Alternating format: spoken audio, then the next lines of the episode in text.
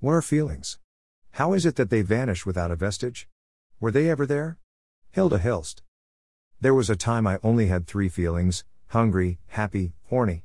Had is incorrect. They were the only feelings I recognized or would admit existed in my repertoire.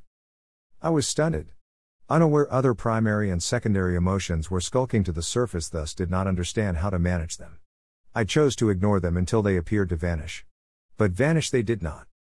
In their wake, a dam of unresolved feelings grew until a storm roused, sending them over the edge. Exploding. An eruption in my soul still rippling into my future. Havoc reigns in my yesterday, today, tomorrow. April 17, 2018.